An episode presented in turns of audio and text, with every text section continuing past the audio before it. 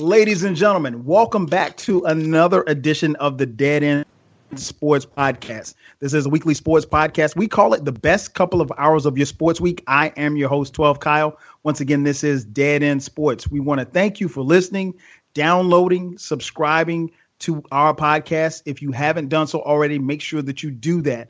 Uh, as I mentioned, this is a weekly sports podcast. Uh, so we're going to give you uh, our sports takes on what has happened over this past week. Of course, I will not be doing this podcast alone. Uh, joining me tonight is the homie Ken. Ken, what's up, man? Everything's good, man. We just wrapped up uh, Halloween. If, if you guys can hear that in the background, that's everybody's still hanging over, um, drinking and eating food. We grill. We have salad. People like it's like a community. People bring all kind of food. And it's almost like a party afterwards. It's kind of crazy. So I've been out there cussing out the big kids, coming through, asking for candy, telling them to skip my house next year and that they're too big to be trick-or-treating. And and let me go on record, ladies and gentlemen, by saying that Ken did not invite us over. Uh, it's, it's for the kids. Hey, our boy B is not going to be with us uh, on this podcast, but uh, filling in for B, man, is is a local... Uh, I mean, I can't even call him local. He he is a usual suspect around here. Uh, the homie uh, Q the six man. Q, what up, man? What's going on, everybody? Just uh, filling in for Detroit player. You know. Oh yeah. You know, I got to do what I I got to do. So when we go to the bullpen, he's always ready. He's always ready. And uh, the homie FIFO should be joining us momentarily. As I mentioned at the top, man, we got a lot of stuff to talk about. Uh, so let's start there, man. Um. Uh. Q, I'll start with you. Uh, this past week, uh, as far as college football, baseball, basketball, N F L, uh, just give us some things that stood out to you over this past week. Right. Um, yeah, Giannis um, starting off. Uh, I remember when you and um, FIFA were going back and forth about um, if Giannis is an M V P candidate and whatnot.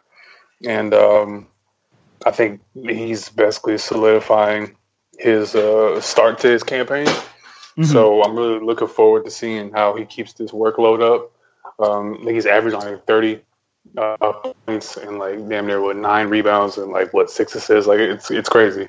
Um, his um his production is incredible, and just think about what he he'll be in year six or seven, and think about what he'll be when he finally has competent like uh competent second option. Not to you know, go in on, you know, Brogdon or throw shade at um, guys like J- J- Jabari Parker, but it's kind of hard to, you know, compete for a championship when your second best player is Greg Monroe. And, you know, it's not really, it's not really, you know, the ideal situation for him. But regardless of all that, dude's been balling. So that's what I'm looking at right, right now. Um, Ben Simmons, as a Sixers fan, he's exceeded my expectations. Mm. Um Really enjoying what I'm seeing from him. Being able to get to exactly where he wants to on the floor is really what I was looking for. And he's kind of added on top of that with trying to mix in a little bit more of a, of a jumper. Regardless of if the form is ugly or not, they're starting to fall. And if he's comfortable taking an ugly jump shot that just happens to fall, then he might just have one of those Sean Marion jump shots that just worked for him. So it's cool with me. Uh, Joel Embiid is healthy, so we can always pray for that.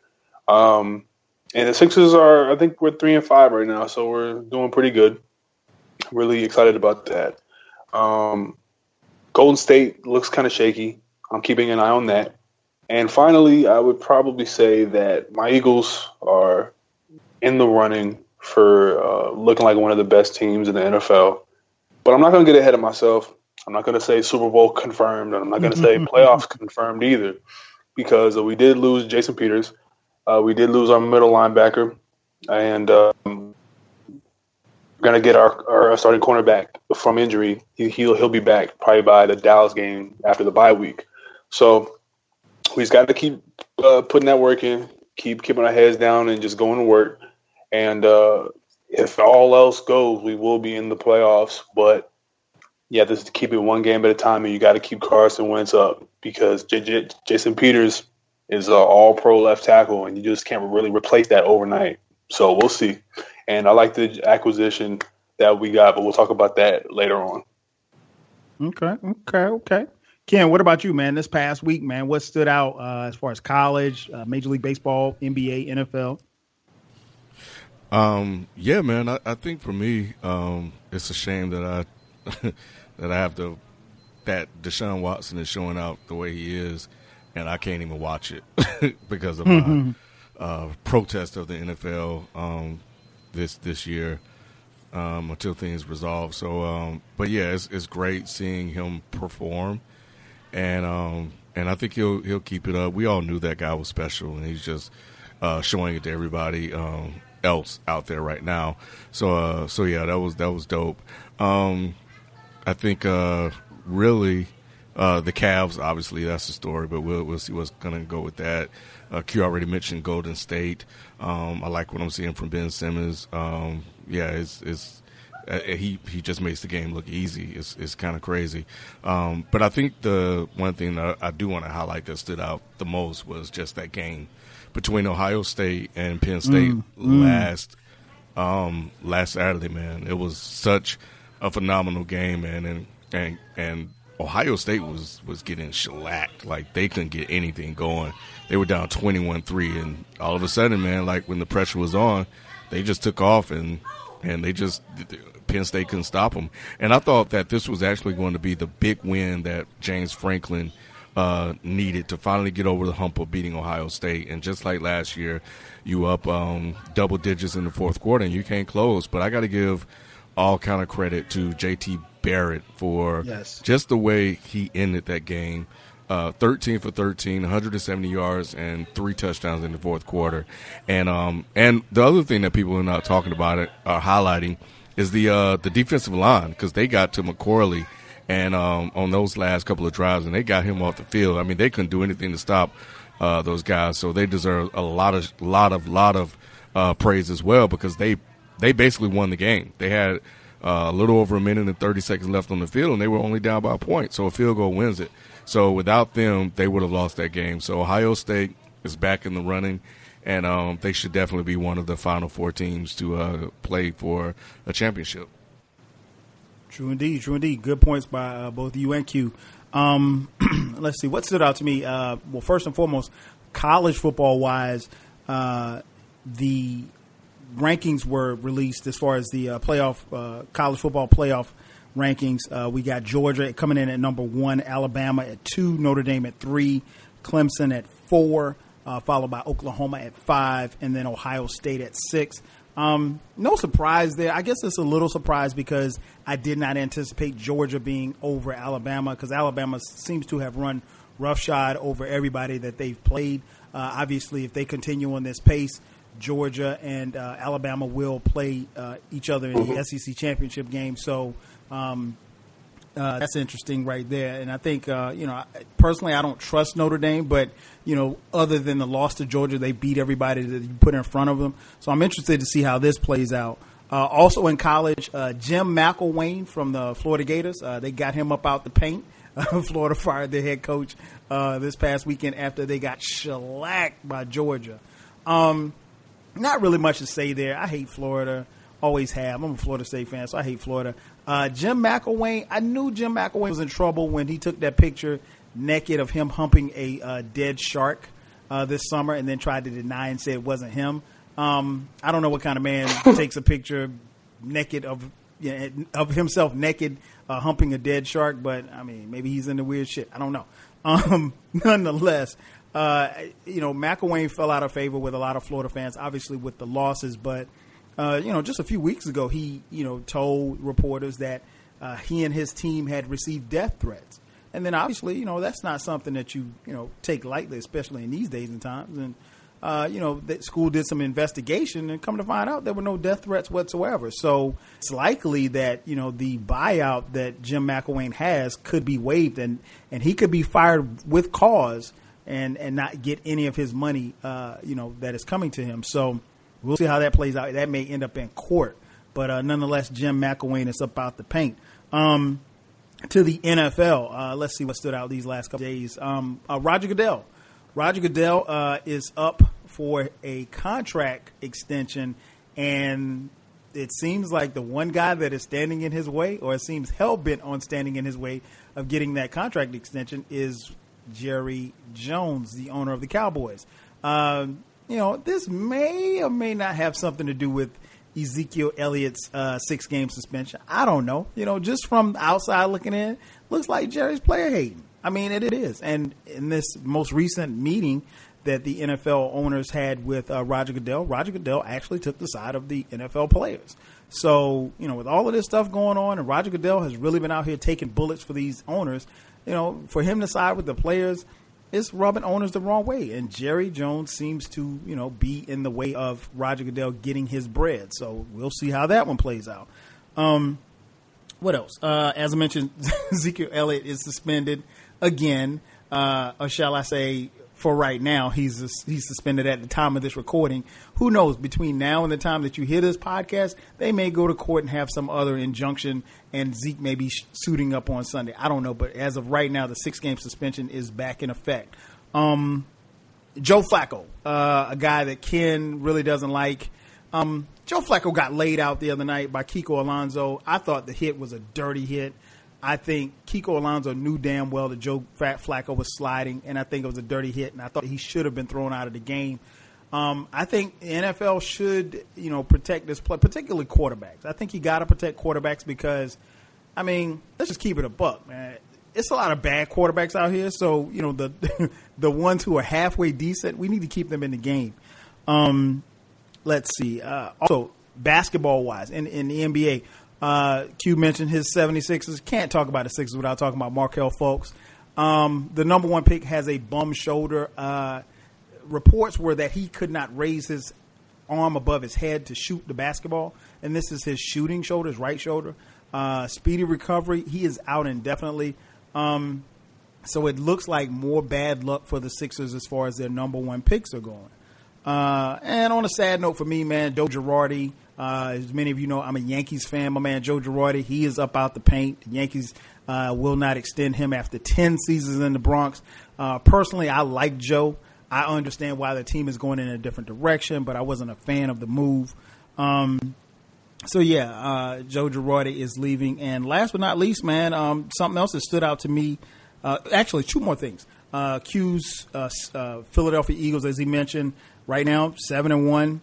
Uh, they had, I did some research, and they had the third easiest schedule for the first half of the season. Now, in the second half of the season, uh, they've got games against Dallas, Denver, Seattle, and the L A Rams. So it won't be easy, but um, sitting at seven one, man, I, they are the surprise team of the season for me.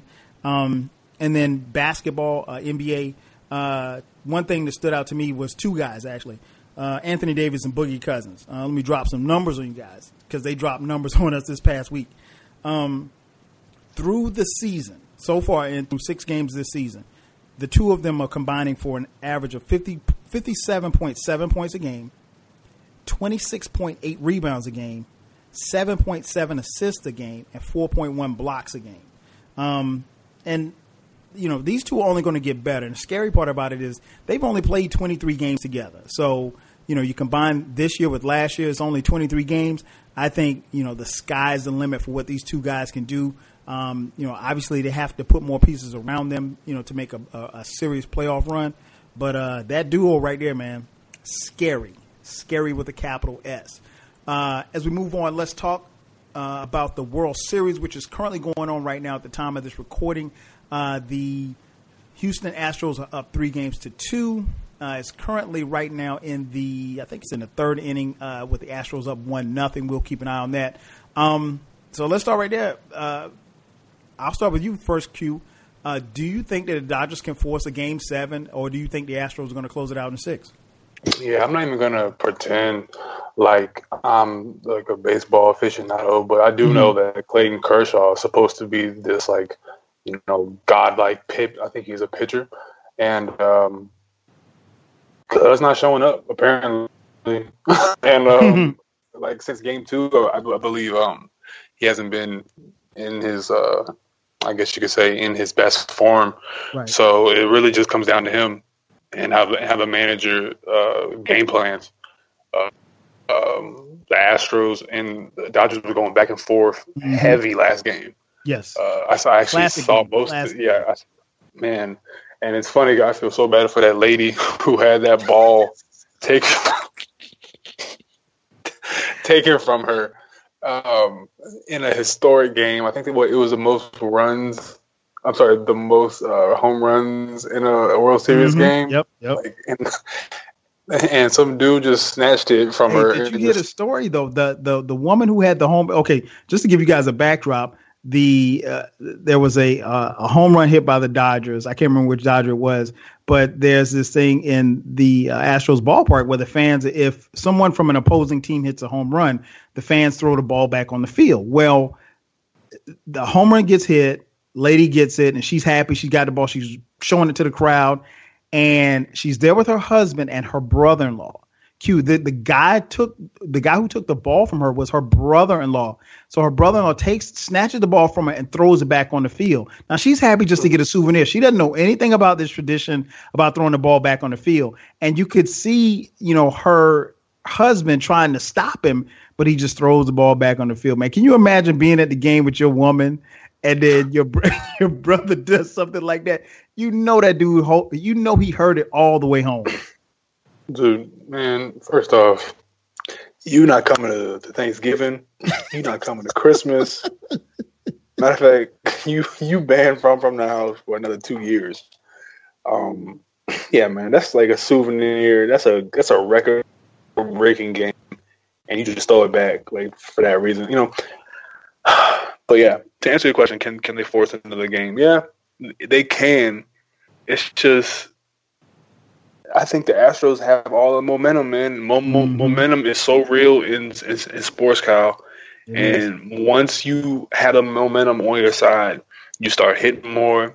You feel more confident swinging. You feel more confident pitching. And the guys are just amped up and they're ready to get this over with. So we see it how it is in basketball. We see it the same way that it is in the N F L. And now we're seeing it now that a team like the Astros – who I think a lot of people, I think they, I think they were the Vegas underdog, if I'm not mistaken, Kyle, right? Mm-hmm. Yeah, they came in. Yeah, so, uh, yeah, so so they came in as the underdog, and now they have the belief that they can beat this team. The Dodgers were supposed to be the prohibitive favorite of, oh, they have Kershaw, they have all these people, they should right. be able to win. But now that the that now that the momentum has swung, and you win such a draining game like like that last game, I don't think people really realize. Or those who've never played sports, who've, who've ever been into extra innings or been uh, overtime, you you don't really understand how draining it is to mm. play your butt off and then lose a game like that. You know, that's like going to triple overtime in basketball and losing. And, like, you're just crushed because you're like, we put in all this effort. That, that's like going into, you know, the N F L and you go into overtime and you put up all these de- defensive stops and then you get beat on like a sixty-yard field goal. It's like, how does that happen? You know, same thing with the extra innings last game. They kept going back and forth, back and forth, back and forth, back and forth. So the Astros just got one and they won. So for the Dodgers, it's like, now we got to refocus. Now we got to get back in, into, our, into our game plan, and we got to hope that we're swinging better than we were you know, last game, which is hard because now you're like, how much better can we even be? And like that was that was peak baseball right there. Like that, like like that was peak World Series baseball. True. And I don't know if the Dodgers have it in them, man. But to to give you a definitive answer, Kyle, I think they do have it in them. I I I do, and I think that it all comes down to Kershaw's shoulders, man. That's really what it is. True indeed, true indeed. They got a hill thrown for him tonight going up against Verlander, and Verlander's been cold because he hadn't lost a game since he signed with the Astros. So we'll we'll we'll keep you updated as and and, and posted as we're uh, uh, recording tonight. Ken, what about you, man? Do you think uh, the Dodgers can uh, push it to seven? Uh, your boy Yasiel Puig has said he's guaranteeing a game seven. Uh, of course, they have to win tonight. Uh, how, how do you think see this thing shaking out? Well, right now they're down one to nothing, and Verlander is is locked in, so he better hit right. two home runs in order for that to happen, um, and hope the pitches stick. Um, for me, man, like, um, you know, if they lost, they if, if they lose this series, I, they lost it in, in, in game two. We, we're talking about terrible uh, over-managing uh, by Dave Roberts. Rich Hill is, is going. and he takes him out in the fourth inning. People have been talking about that, so um, I won't go into into all of that if you've been following the World Series. But I think that that's the one that cost him. And, and you know, it's funny, Cowherd is, is hilarious because, you know, on one hand, coming into this, he talked he was talking about, oh, you just throw everything out the window and it's the World Series and no rules apply. And then today or or yesterday, he was talking about, oh, the analytics are killing the game. And, you know, um, when you when you got your guy going, you need to let him let him go. It's like, which one is it, Cowherd? Because the analytics were telling Dave Roberts to make all of those moves, the same thing that you were you were kind of agreeing with, because the rules don't apply in the in, in, in the postseason. But you know, when you got the pitching staff that the the Dodgers have, and Rich Hill is pitching a, a good game, you just you don't take him out. You don't take Kershaw out. Yeah, Kershaw wasn't looking the best, but you don't take him out at that moment. Like, you got to rely on your guys. And yeah, he had a four nothing lead, and then they gave him a seven four lead, and he was in trouble. But um, but he only needed one out, mm-hmm. and you don't take out Kershaw, who is the Peyton Manning. I hate to even say that because I think it's so disrespectful, but the facts are the facts. He just doesn't pitch well in the postseason. And I know you play a limited number of games in the postseason. Right. And it, it can inflate your E R A, but when you have a four nothing lead and you're Clayton Kershaw, you go nine. You go nine, you strike out ten or eleven. That's what you do. And he didn't. And when they give you a seven four lead and you blow that, and now by by putting, I think it was two on or something like that, and then they took him out with uh, um, with one out, with him needing to get one out. Like, I would rather trust Kershaw to get that one out than Kenta Maeda. Um, but nevertheless, man, they kept coming back. They kept coming back, and um, and they just couldn't make it stick. And their bullpen is taxed. We're talking about, you bring in Morrow, pitched in four of the five games, or four days, and four of the five games so far in the postseason, and you take a lead and you bring him back in the game, mm-hmm. a- after he pitched the day before. Like, what are you doing? So Dave Roberts have cost them this World Series because the Dodgers offense have done their part. The pitching staff, at least some of the starting pitching, has played well, um, well enough to win. And then now you put yourself in a situation. So um, I think they will. I think they'll get to a Game seven somehow. But they're going to have to get Verlander out of this game and get to that bullpen. Mm-hmm. If they want a chance of, of winning. And unlike Dave Roberts, A J. Hinch is going to let Verlander go as long as he he, he can go. So, mm-hmm. you know, um, I want to see a Game seven, and I think they can. But I'm with Q, man. Like, I've been watching all of these games, and this is the highest scoring offense in baseball this year. And they're playing loose, they're playing confident, and they are not scared of anybody in that on that pitching staff, period, at all. They feel like they can touch anybody, and they have. And so, they have, right. Yeah, yeah. They uh, Jansen, eh, throw him out there. We'll, we'll get him too. Anybody they'll get. And um, so, so and now they have a one oh lead. So at some point, butt's going to get tight, hands, yep. palms going to get sweaty. And you start pressing, and I think that could work against the Dodgers um, in this game if, if something don't happen. So, um, so we'll see, man. But I, I think they'll get it to a Game seven. Yeah, I agree. I, I think they'll get it to a Game seven. I picked the Dodgers to win in game in seven games, so obviously I'm hoping that that happens. Um, you know, but like you mentioned, the game the other night, Game five was a classic. Uh, I will say this, and I've said this about, you know, other sports as well, but, you know, Major League Baseball, man, for that game to be on a Sunday, and I understand wanting to play in prime time, but with that game being on a Sunday, dog, you could have you could have played the game at, I don't know, six o'clock, five o'clock, um, because that game started, I, I want to say, at eight o'clock, and although you were up against Sunday Night Football, and they actually did draw better ratings than Sunday Night Football, even though the way the ratings are down in the N F L, I don't know if that's necessarily saying much. But, um, you know, a lot of people, man, checked out because, I mean, bro, the game didn't go off to like twelve thirty. you know, and it went to ten innings, and it was, but it was a classic. No, no, I mean, no, like, it, Cal, it went off at one. I, I remember when. That, oh, when was it? That, okay, it was one thirty nine. You know, I checked out at about twelve thirty because I couldn't hang, man. Um, so I just, I don't know, man. I, I don't know how, you know, you go about still, you know, doing that. But um, but nonetheless, man, I, I think the Dodgers, that, like you said, they're it, particularly in this game, they're going to have to get, um, you know, uh, they're going to have to get Verlander up out of there um, and try to get them to get to their bullpen. The thing is, is that both teams have exhausted their bullpen, so I don't really. So this is one of the situ- situations where they're actually going to need their starters to go as long as they can. Um, you know, I don't know where this whole, and Ken, you you mentioned analytics. I don't know when this whole idea of, you know, pitch a few innings and then get your starter out and then get to get to your middle relievers. I don't know when that became so prevalent in baseball, but you know, I mean, we come from an era where, you know, yeah, you expect that, you know, if you had a guy who could throw, you know, you wanted him to be on the, on the bump for at least, you know, uh, seven or eight innings. If he, you know, as long as his stuff was good, you didn't, there wasn't, you weren't worried about pitch count or anything like that. You know, it's, it's like being in the finals and you're trying to manage LeBron's minutes. You know what I'm saying? I mean, like, you don't have but so many games. You don't, you can't. Sometimes you can outthink yourself. And I think I said that on last last week's podcast. Nonetheless, man, I, th- I think it'll go seven. I think the Dodgers will find a way. Um, they're playing at home. Like you said, Ken, they're down one oh at this point in time at the top of the fifth inning um, at the time of this recording. But I think the Dodgers will find a way, um, and we'll see how that plays out. Uh, moving on to the N F L, uh, prison break.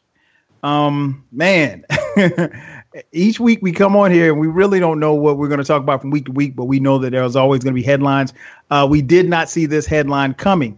Uh, as we mentioned last week, we knew that there was a meeting between owners and some of the N F L execs. Um, and during that meeting, uh, Texans, Houston Texans owner, uh, Robert, or what do they call him? Bob McNair. Uh, he made a comment. He said, we can't, he said, quote, "We can't let the inmates run the prison." Um, so to hear that come out of a billionaire's mouth about, you know, inmates running a prison, you know, at first, I guess the first thing I heard was I thought of the idiom, quote, you know, in, you don't let the inmates run the asylum, but he used the word prison. So um, let's start right there, man. Uh, what were your thoughts on Bob McNair's comments? I don't know, man. I, I think it's complicated. I don't want to bash the guy for um, saying something that he probably didn't know for it to come across the way that it did. But I think with the climate that we're in, um, we know about blacks, prisons, um, the private prisons, the disproportionate number of pe- black people in jail. Um Sometimes your subconscious can speak for you. Mm-hmm. And to hear him say that, that was kind of the first thing that came to my mind, whether or not that was his intent. And I think intent matters. But with everything that's going on, with him donating to the Trump campaign, all this stuff coming out to him, I mean, you have to look at him a little cross. And you have to wonder, like, what did he really mean by that comment, other than I'm just going to use a phrase like we need to get this thing under control. Um, one of the things that bothers me about that is just the way that Jerry Jones and sixteen other N F L owners are basically holding Goodell's job um, in their hand because he can't control the inmates.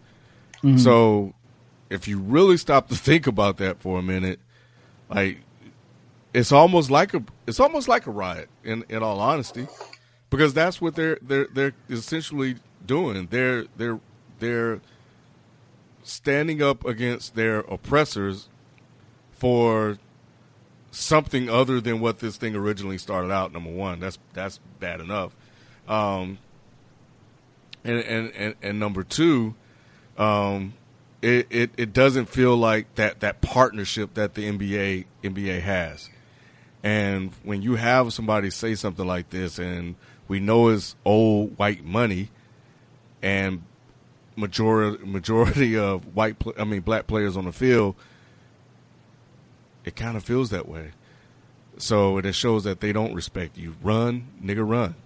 And that's kind of the feeling that we got. So, you know, Jerry Jones is like, you can't get these Negroes under control. And mm-hmm. we need somebody in here that can get these Negroes under control.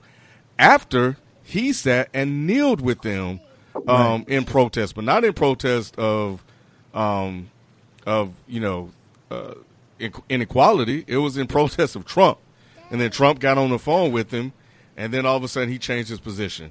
And now he's trying to get, you know, Goodell out of the out of uh, league office, man. So I think it's a problem, and I'm I, I hope this thing gets resolved uh, real quick. But um, I'm, I'm proud of the N F L players for taking a stand and doing what they feel is right, and hopefully something, uh, you know, good can come out of this.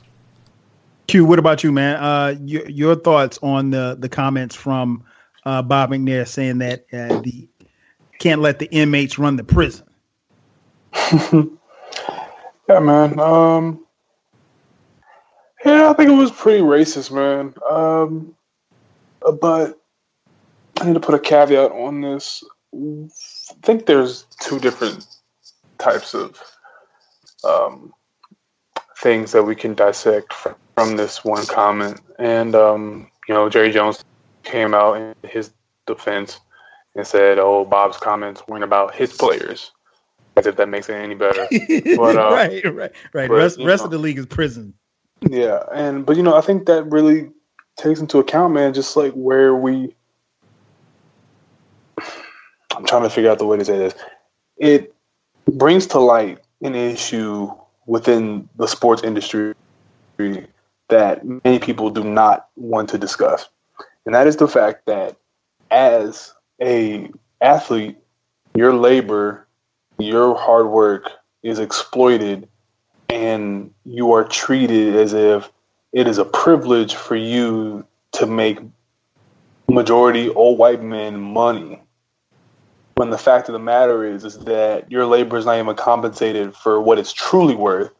You're only worth what the market is telling you and what these owners have come together to bargain for and say, oh, this is what a great quarterback's worth. This is what a great, you know, point guard is worth. This is what a great pitcher is worth. Even even even though that the cap is now is non-existent in baseball, you kind of see where I'm going. But I'll stick more with the majority black sports. So basketball and, and in this case, football. So Bob McNair's remarks, he's talking about inmates in in the prison.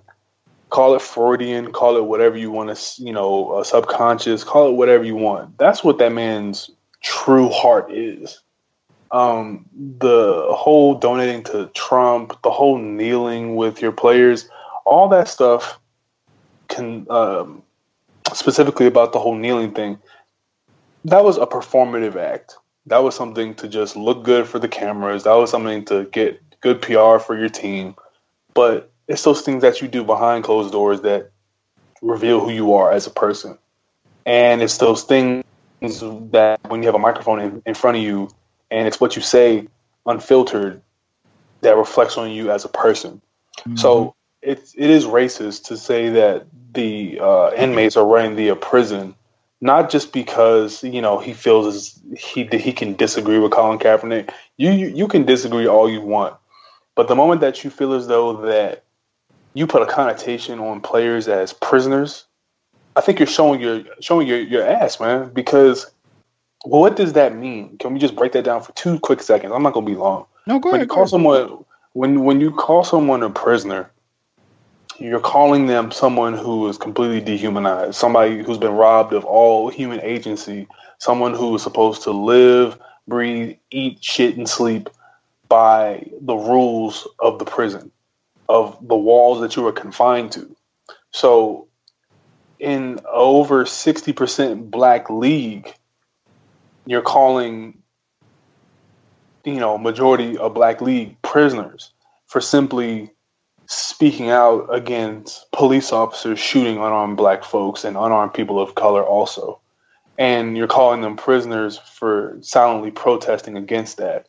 That that analogy brings to light something that we just don't talk about, man. And that's the fact that these players are treated as if it's, you know, a privilege for them to come in this league, get C T E, and make billions of dollars for this majority white male ownership. When the fact of the matter is, is that these men have worked their asses off from the time that they were boys. They've worked hard. They've sacrificed. Their families have sacrificed just for them to get to a finite amount of, you know, just, just to get to a league in which a finite amount of other men have also worked just as hard. And it's something that is a theme of ownership for some reason that goes on throughout sports. And there's a book that I recommend everyone read. It's called forty million dollar Slaves. True indeed. Where it's talking about how there's a lot of plantation politics that transferred over into the uh, sports industry and the way that, that that they run. Just think about it, man. You got, you know, majority black men on a, on a field. You you got ownership. Just like think about the optics of that. Think about the just the wording behind that of how, oh, this man is an owner of the team. The same way that back in the days when you owned a plantation, you thought that you owned all the property that worked for the plantation. Well, there are some men out, uh, out there like Mister Bob McNair who make comments like the prisoner's comment that has the same type of energy behind it as a man who thinks that the people who work for your team, you that, that you can control their every action, even when it's within the complete rules of the N F L and within the law of the United States. So I do think this comment was racist, whether you want to say it was subconscious, conscious, or whatever. I do think Bob McNair's heart was shown, and I'm very proud of DeAndre Hopkins for walking out of practice. I'm very proud of the guys who took a stand, and I really hope that this that this dialogue can move forward to where action is starting to be put onto the ground, where people really stop putting up with the B S coming from their ownership and actually demanding what they want. Uh, like you said, Kyle, we don't see this a lot in the N B A because they bargain for what they deserve, uh, for what they feel that they de- deserve as players. And even then, they're still not getting half of, you know, what the ownership is. So you got guys like K D, who are giving money to keep a team together when you know you that like when you can go into the luxury tax to pay him. You got guys like Odell Beckham who want to be the highest paid player in the league, but the ownership and the uh, you know the collective bargaining agreement said that wide receivers are only supposed to make a certain amount. I think it's time that when when when the next C B A comes up, I think these issues are going to be a lot a lot more pressing. I think we're going to see a possible lockout. Because I, oh, players, I th- I, th- I think players are tired of being looked at as, you know, fitting into this box of, oh, you're a wide receiver, so you're only supposed to make th- this much. You're a running back, so you're, most, you're supposed to make this much. Nah, if you're Odell Beckham, that owner should be signing you a blank check. If you're DeAndre Hopkins and you've had trash quarterbacks up until this very year, you should be getting a, a blank check. So I do think that Bob McNair's comments is going to be the first domino in, in a complete uh, avalanche of dominoes to, to fall where we, where the end result will be a lockout where players will want their salaries upped a lot more, especially after seeing what the N B A salaries went up to. The N F L players are getting robbed, and they're tired of being treated like prisoners in these terrible contracts, these terrible rookie contracts. They want their money. And they deserve it. So I'm one hundred percent in support with all the guys who who knelt uh, in protest to their owner, and I hope they keep sticking it to him, man, because you got to change your mindset in twenty seventeen, especially in this climate. Yeah, I think first and foremost, you and Ken made some great points. Um, I think, but when I heard Bob McNair's comment, um, the first thing that came to mind was much like a lot of stuff that I hear or read or see on a day-to-day basis, particularly from this in this political climate, in this administration that we're stuck in right now. Uh, nothing surprises me. Uh, so, no, I wasn't surprised. I don't know Bob McNair from, you know, Joe Blow down the street. Um, I will say this much. When I heard it, I thought, OK, well, maybe that was a Freudian slip, because like I said, I've always heard idiom, you know, you can't let inmates run the asylum. Um, But then when I took it to, you know, what he actually said, uh, his comment kind of struck me as, well, you know, he really is ignorant. I mean, let's just call it what it is. And I'm not above calling, even though I don't know Bob McNair, I can, I feel very just in calling him ignorant. Uh, that was, and, and what made it worse was, you know, his explanation of it, you know, was like, well, I didn't mean to say that, but what I was trying to say was, no, that's not what you were trying to say, dog. You said what you, you said what you meant, and you meant what you said, you know? So I, much like Richard, uh, Richard, um, Richard Sherman, I, I, I am cool with people who let me know who they are and where they stand. I, I would re- I respect you more if you let me know that you feel that way about me, as opposed to you being around me, having me around, and, you know, you disguising your disgust or your hate for me or what have you. Um, but this just, you know, echoes his comments actually reflect the disconnect between these owners and these players, you know, because they don't know why the players are taking a knee. They don't understand why the players are doing what they do. And I understand. No, I don't, I'm not expecting management to be, you know, buddy, buddy and fr- and owners to be friendly with the players. That's not the nature of their business. At the same time, Bob McNair, when you make that kind of comment, then I think about, I think about the, the franchise quarterback from the Houston Texans, right? Um, Deshaun Watson. And as many of you know, Houston suffered a, you know, hurricane. People were displaced. Um, Deshaun Watson gave his first game check to employees, uh, and they showed the video of it. You know, like some cafeteria workers. He gave his first game check to them. You know, mo- many of these people who were displaced. You know, so he took his first game check. I, I don't know how much it was, but he gave that to some ladies who worked in a cafeteria, brown women who looked just, well, they didn't look just like him. They looked to be, you know, Hispanic, but nonetheless, brown people, a, a, a black man, you know. So my question is to Bob McNair, is this what you think of Deshaun Watson? Do you think of him as a prisoner? Is he a prisoner that shouldn't run the prison? Do you think of J J. Watt? Even though J J. Watt is white, you know, do you think of him? J J. Watt went, took to Twitter to raise two hundred, he, his goal was to raise two hundred thousand for the people who were displaced in his city. He ended up raising thirty-seven million dollars. Do you think J J. Watt is a prisoner? And so I think it goes, it, it makes it worse when you, when mo- the majority of your team is black, but, you know, it makes it worse because you, you, you said the players. And I, again, I understand that there's a disconnect between the ownership and the players, but there shouldn't be this big a disconnect, and it should offend white players, and it looks like it did, and it definitely should offend the black players, because you don't want to associate the word prison and players, um, particularly when your players, the majority of your players are black. Um, so no, I wasn't, I wasn't surprised at all. Um, I would have been cool if Bob McNair said, you know what, man, I messed up. I'm sorry. I misspoke. You know, if he was honest about what it was he said, uh, if he said, well, look, you know, this me, this just shows me that I need to get to know my players better. You know, all it is, those are just the checks that he cuts. He doesn't know the second string cornerback on his team. He doesn't. He may know him by name.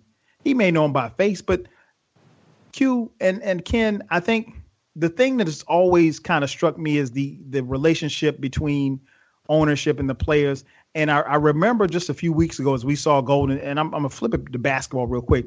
I remember watching Golden State win their rings. And what I paid attention to particularly was as the owner of the Golden State Warriors were was hang, handing out the rings, I wanted to see the kind of interaction he had with the players, you know, particularly his stars. You know, um, was he going to hug Draymond? Was he going to dap up Steph Curry? Was he going to, you know, give a long embrace to Steve Kerr and K D? And he did, you know, so that kind of tells me, I could kind of tell by the interactions is that, you know, he has a different kind of relationship. And I understand basketball is a little bit different, but I think the thing is, is that in basketball, to some degree, the owners feel like the players are partners. That's not the case in the N F L. The N F L, and, and I'll take it back to nineteen eighty, excuse me, yeah, nineteen eighty-seven. Tex Schramm, I think Tex Schramm was the G M of the Cowboys at the time. The N F L was going through a lockout, a strike, if you will. And he told the players, hey, you're we're, we're the well, I, I can't remember. The, I, I'm, I'm paraphrasing the quote here. He said that you we are the, the, the herders and you're the cattle, and we can always get more cattle. So that mentality still reigns to this day. And I think part of the reason why you see some of these owners not really understanding is because of these kind of comments, because there's a huge disconnect in a conventional world, in a, in a great world. These kind of comments would kind of make these owners kind of feel like, OK, maybe we should get to know our players a little bit better. Maybe we need to come to the table. But all they see is dollar signs and all they see is checks. And they're, they're about cashing the checks and they're about the bottom line of their their business. And I understand it and I get it. And I'm not saying that you have to be buddy and friends with the with your employees, because they are the employers and they're the employees. But at the end of the day, stuff like this doesn't fly. And I agree with you, uh, Q. It's going to be, when it comes time, I am really going to see, far beyond players taking a knee, I'm really going to see what this N F L P is made of, because they have a laundry list of stuff that they can bring to the table as far as they want in this next C B A. And um, it's time that you ask for it and demand it. And, you know, are you willing to sit out for it? And how long are you willing to sit out for it? Because without no players, there's no game. You know, so we'll see how that goes. Uh, so the next question I have for you guys, and Q, I'll start first with you. Uh, what, what did you think of the Texans, the, the players' response to, you know, with with, with I think it was all but ten players took a knee. Yeah, it was um, a fantastic response. Um, because I still, I still, still have those feelings that the knee kind of has lost meaning.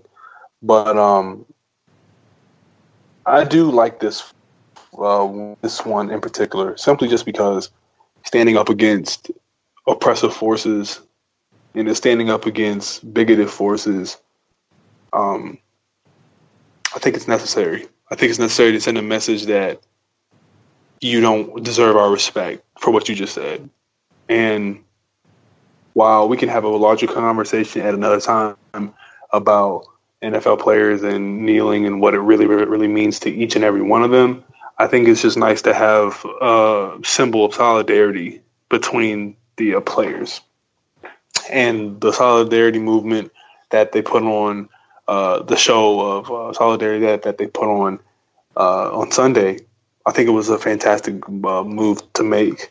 Uh, I don't think there's anything else that they p- could have done, but short of short of not play.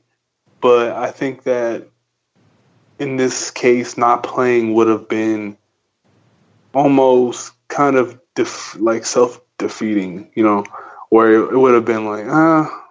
well, we're just going to take our ball home and go. When instead, I feel like the knee in this situation was was kind of warranted, because it's more of like a show of, well, you were the one to come out and try to kneel with us when Trump said something about the league. Now we're kneeling against you. So it's kind of like putting both Trump and McNair in that same box of mm. y'all both, we don't F with either of y'all.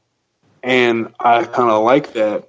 It's just based off the fact that DeAndre Hopkins, he he he left practice. I love that. So he, yeah, so like he knows that. Look, if you all who continue to disrespect us, continue to use bigoted, you know, analogies, and continue to demean us players like we're only dumb athletes who don't have minds and don't have, uh, you know, intelligent things to bring to this world and in the, the, the discourse surrounding our political climate, then we're going to show out and we're going to be against you.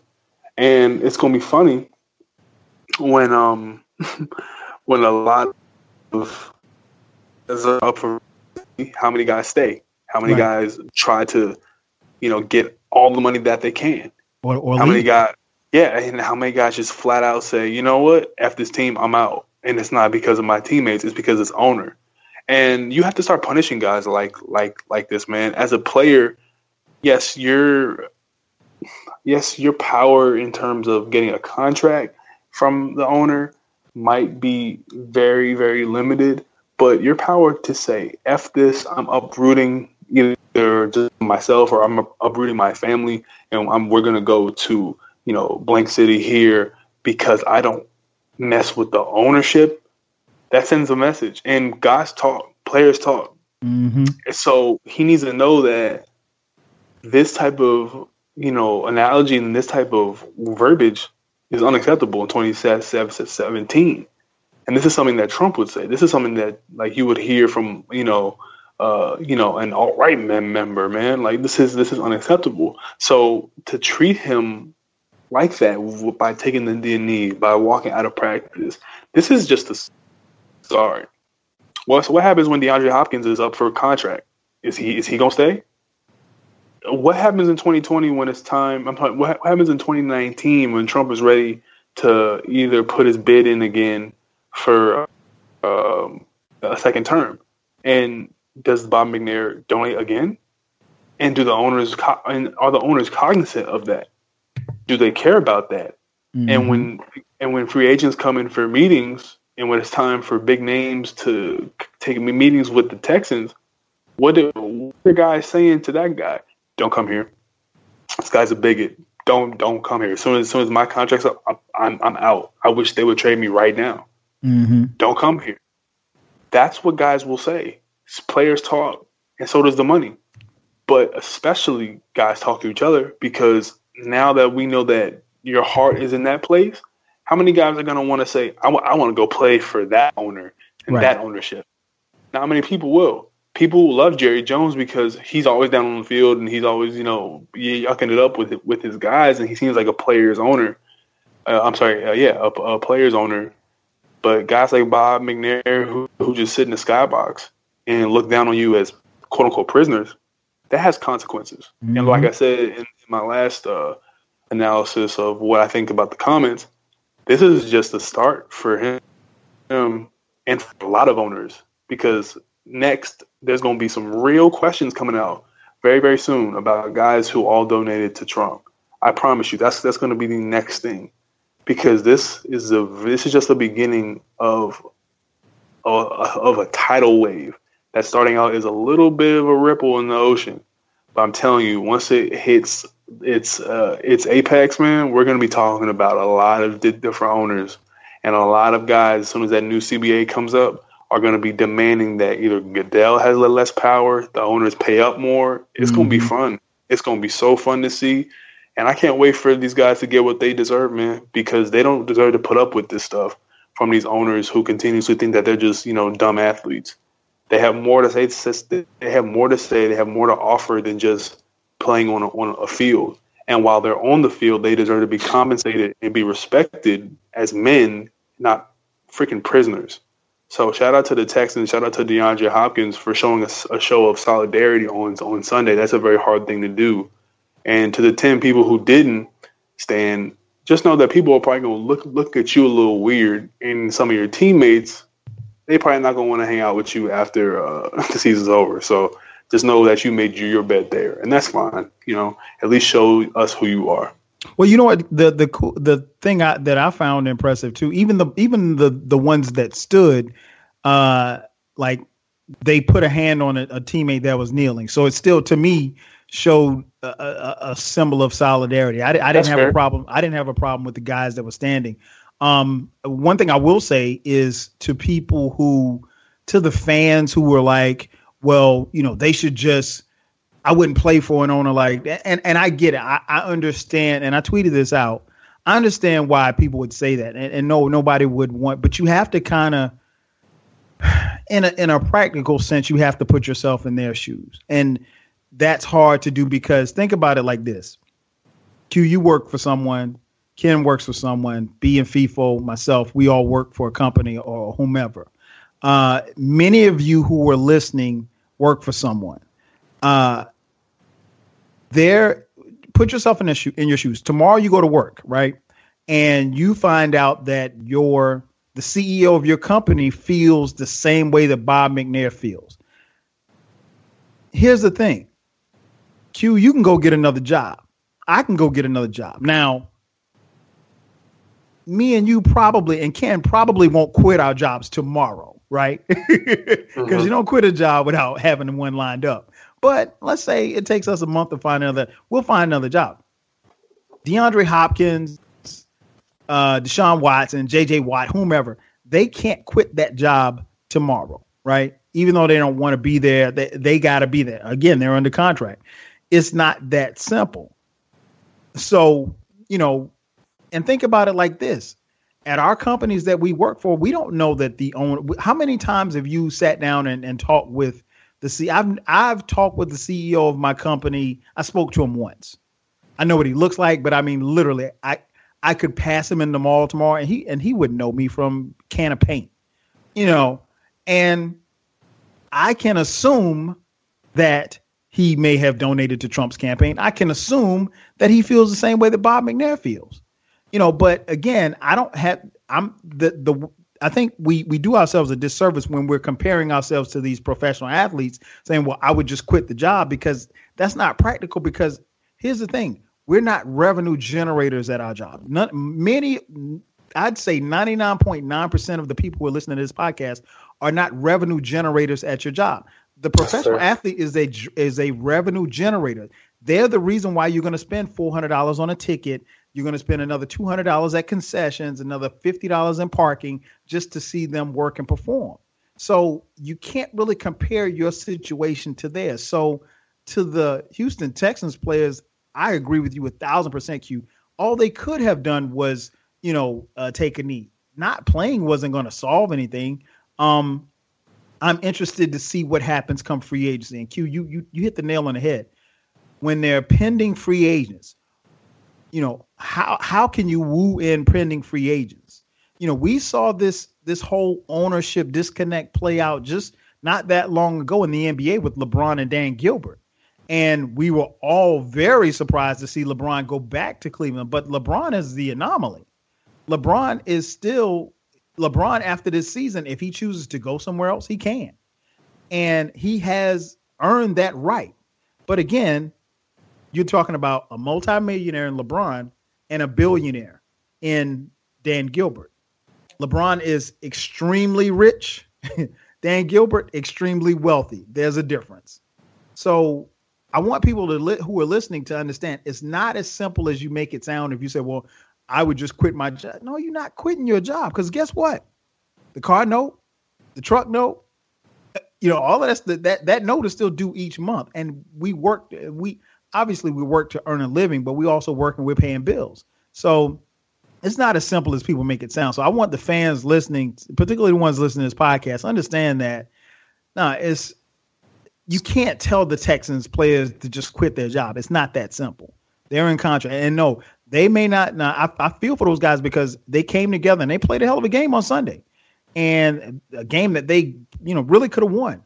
And so, you know, now they have to, you know, kind of still deal with, you know, that organization and deal with, you know, the owner indirectly. But we'll see how it plays out, man. But I, I give them credit. I give them all the credit in the world, because, you know, they had a lot going on their plate. And, you know, for them to show up and play as well as they did in Seattle, I think is a testament to the type of players that they have. Um, Kim, what about you, man? Um, your your thoughts on how the Texans players uh, responded? I don't know, man. It, it, it's it's conflicting. Like, eh, just I, I just slipped, and I mm-hmm. just said something that was racist. I didn't really mean it, right? Um, how far do you want to go when somebody just accidentally says something? So I like what DeAndre Hopkins did. I think that was really an appropriate response. Like, if all of the black players or a majority of the black players just got up and left that day because of what they heard, cool, that would have been great, because that was before he had a chance to meet with them. That was you hearing the comment, you're reacting emotionally, you're leaving. That's a that's a, a good form of, of of protest. Like, you're not agreeing with the comments that, that were said. Now he met with you, and then you say, okay, well, we'll just take a knee before the game. Well, he's already met with you. He's already explained what happened. You've already talked to him. So what are you really accomplishing At, you know, by by kneeling uh, outside of solidarity, right? So I don't know, man. Like I, I, I, I get it. I think it's just I understand, but I think at some point somebody's gonna have to. No, I won't say that. is I don't want to put that on there, because I think you make a valid point, Kyle, where you're saying that we, we, we're not going to quit. But I think the other thing when, when I look at that is that one of the things that we look at when we look at players like uh, the N F L players and stuff like that, or N B A players, is that they're in a position to do more than we can, because let's, they're revenue generators, like you said. So right. a player like DeAndre Hopkins matters. A player like LeBron matters, because without them, that ship don't sail. Without the the Bradys or the Russell Wilsons or the Aaron Rodgers, what are you going to do? So the N F L requires and need them in order to make a profit. The sport will continue to go on. They'll just replace them, but it won't be the same. We, on the other hand, we don't really have that position of semi-authority in, in, in our jobs, because we're employees at will. Um, some of us have contracts, but you kind of get what I'm saying. So that's why we look at them and be like, you guys can do what we can't do. Um, and that's why we need you guys to kind of speak out. And we're seeing it's having some level of impact in terms of conversation. Um, but on one hand, while I, I don't think not playing would have accomplished anything, I think it would have also sent a real strong message to the N F L and the N F L owners that we are serious.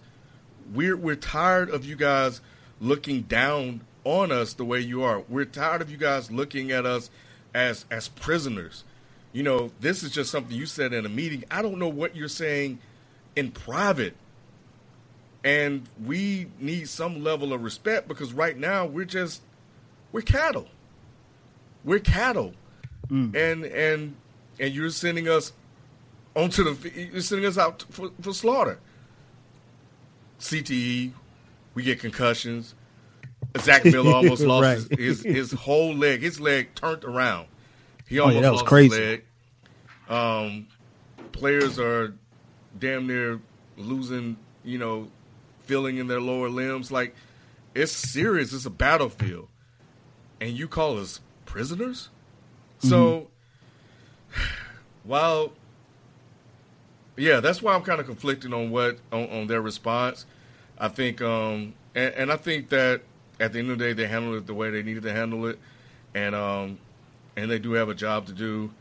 And I think they made a stand. They met with them. They let everybody know where they feel, um, you know. And they they they knelt, and here we are. We're we're we're back at it another week.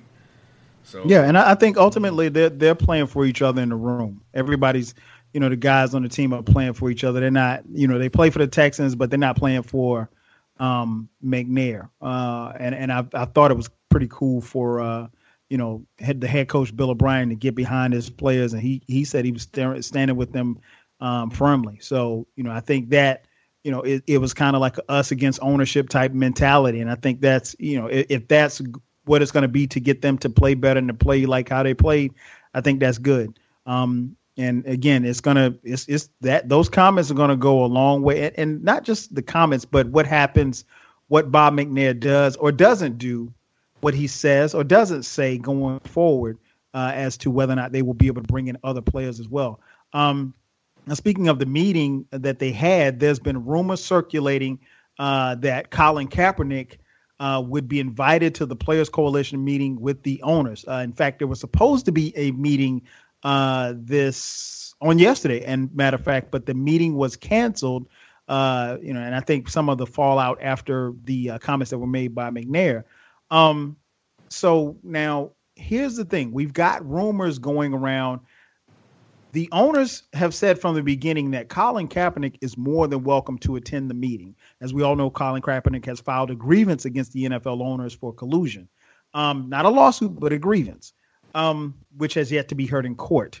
Uh, the N F L P A, the, the only thing the owner said was, hey, look, Colin is more than, he's more than capable of coming to the meetings. He just has to be invited by the players.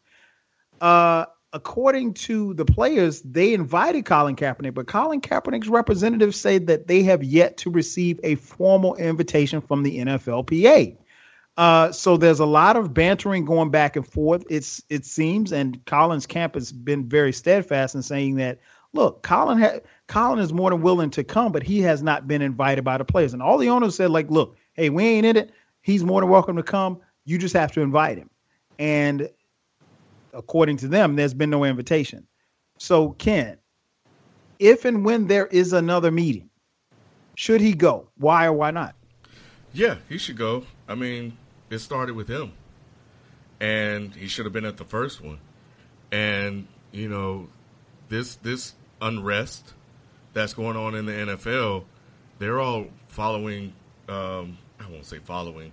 That's not one hundred percent true, but, you know, he, he's, he's the origin of it, the genesis. And it would be great for him to be there to speak to – the issues, directly to the issues that they're they're protesting for, not the national anthem, not any of their other stuff, but to the issues. And I think the players would like for him to be there so they can hear directly from him on this. You know, Baldwin and Bennett uh, have done a, a – Baldwin and – is it Bennett or is it Reed? Uh, I think it may be Reed. Um, They've done a great job of of, of carrying this on um, in his in his absence, and I think that they'll continue to do a, a great job. But you still need him because mm-hmm. you know he was the one that, that set this whole thing off, and um, I just think it's important to hear from the guy. Um, That kind of that, that kicked this thing off, man, because Colin has been quiet for a long time. And on one hand, I think that's great because they don't know what you're thinking. You're not playing your card, and, and you're leaving them guessing.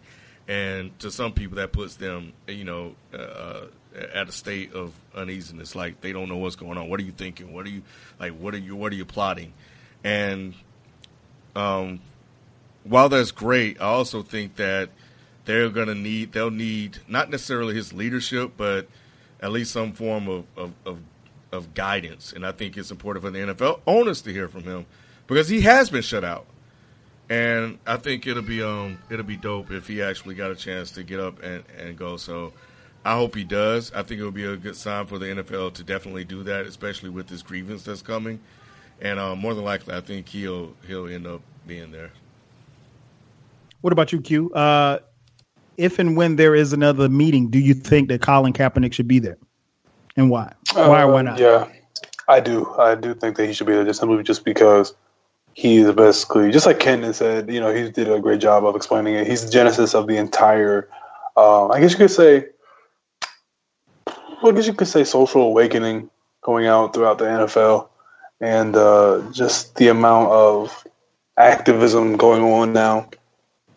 He's inspired a lot of it, and the whole knee thing started with him. So if you're going to have players taking knees, then you need to have the guy who started the whole knee thing.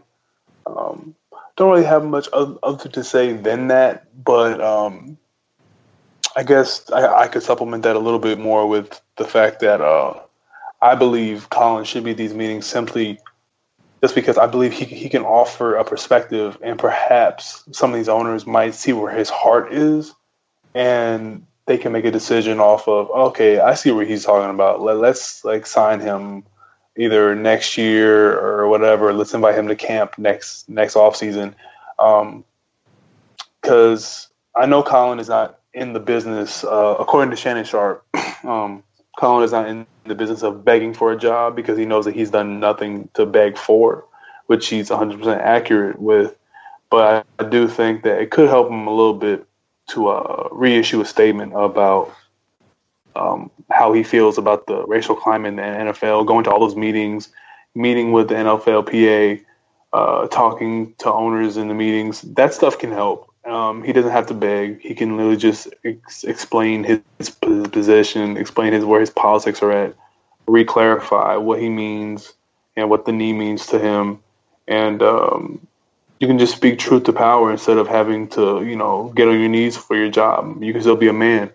Um, I think that's Colin's biggest um, reservation is he doesn't want to come across as if he's going to grovel for a position on a football mm. team when when there's so many bad quarterbacks. Oh he's, you know, he's not even get into that. But, um, yeah, man, he should definitely go to the meetings uh, if he's invited. Um, I'm, I'm I'm inclined to believe Colin over the owner. So if Colin says that he hasn't been invited, then he hasn't. Um, this is going to be very interesting to see because if he goes to these meetings, the reception that he gets from the players and the response that he gets from the owners is really going to be make or break from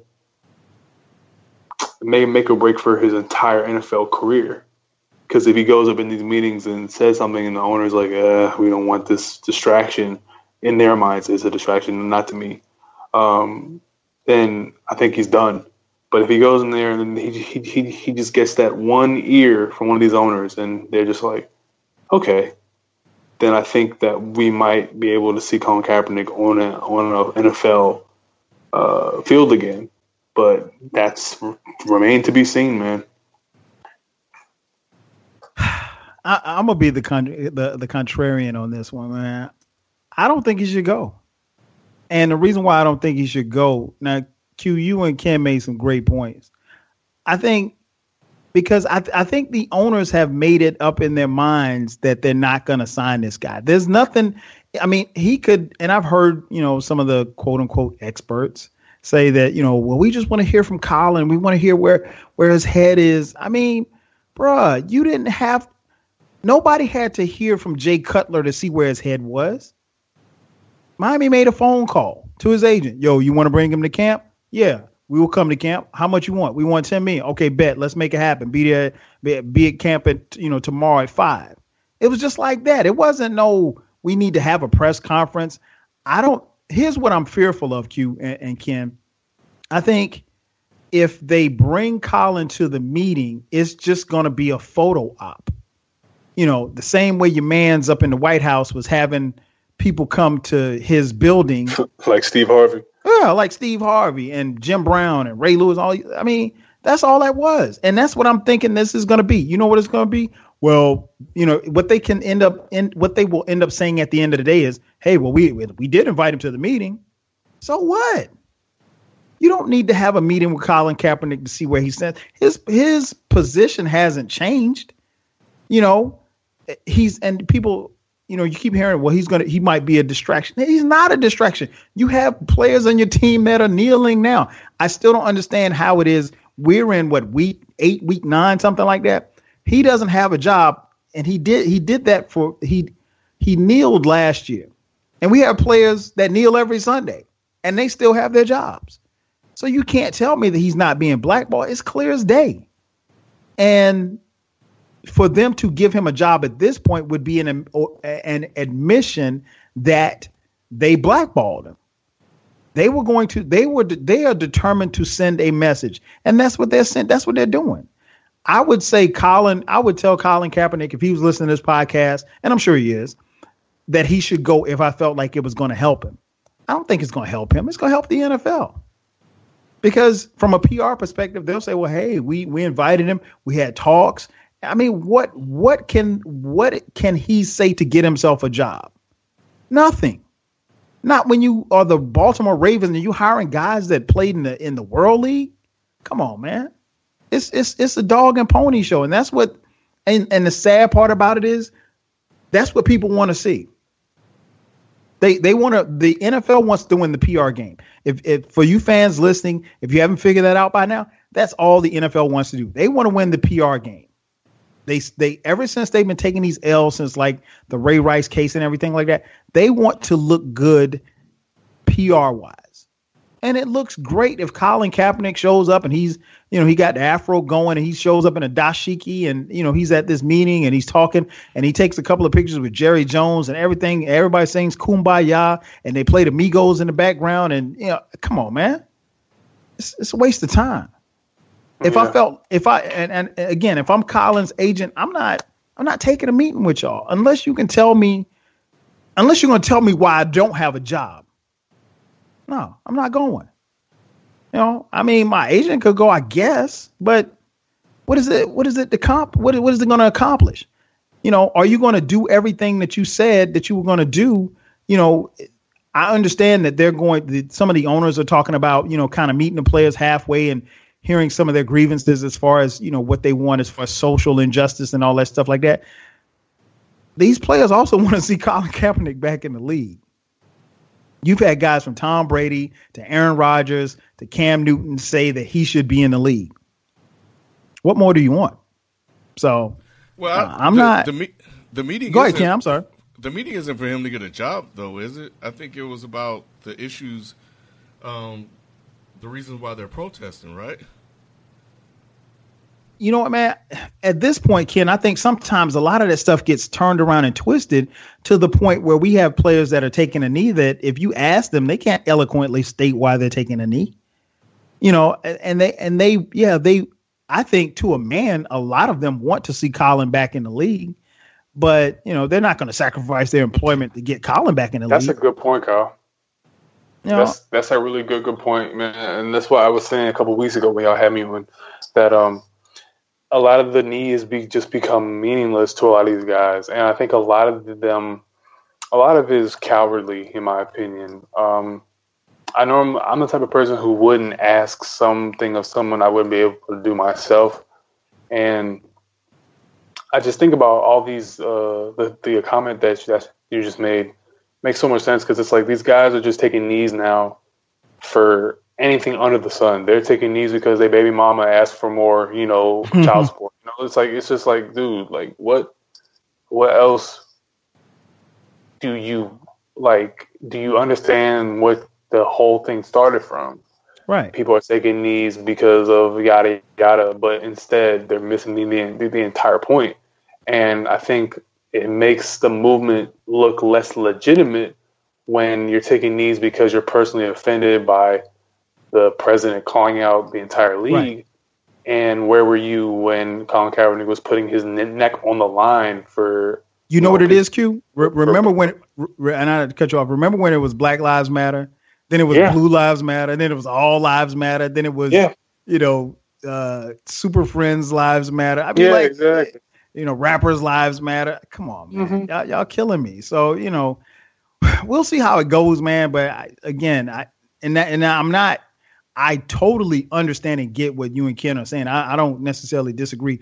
I'm just saying that for me, I, I don't want it to be a dog and pony show. And I've seen enough right. dog and pony shows to realize that, you know, again, the N F L, they want to win the P R game. They they don't care about nothing else but winning the P R game. And, you know, they they would trot Colin out. And maybe that's why they, maybe that's why you haven't heard from Colin.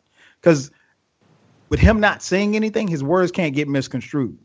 You know, we had we heard reports a couple of weeks ago that, you know, that he was not going to take a knee if he was signed. Well, hell, he hadn't gotten signed. So I don't know where that came from. I think Jason Lockhamfora from the N F L Network was just making up stuff. So I don't know, man. And and that's and unfortunately, that's what happens when you're not talking. Sometimes people will create stuff just to say stuff. So we'll see, man. Um, moving on to the N B A, uh, former Commissioner David Stern made headlines this past week when he uh, was being interviewed. He said that he would like to see the N B A do away with their ban on players and the usage of marijuana.